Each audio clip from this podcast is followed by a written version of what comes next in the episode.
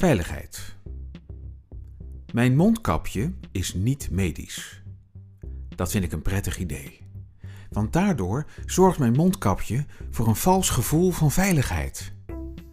En als ik een vals gevoel van veiligheid heb, ben ik veel beter op mijn hoede dan bij echte veiligheid. Echte veiligheid. Van die warme, roezige veiligheid van je moeder of een vrouw die zich daarvoor uitgaf. Bij een kachel in een stevig huis van echte stenen.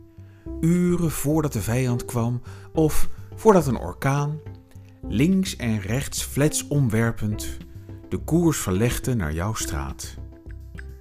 Nee, dan liever de valse veiligheid van mijn niet-medische mondkapje. Dat kriebelt achter mijn oor en zegt dat ik onkwetsbaar en onsterfelijk ben en hoe goed mijn dunnende haar toch zit. Valse veiligheid is eerlijker dan echte. Zoals een valse profeet zich makkelijker laat ontmaskeren dan Jezus Christus zelf. Aan wie veel mensen, onder wie ministers, jaren van hun leven kunnen vergooien voordat ze ontdekken dat die ons ook al nergens van redt.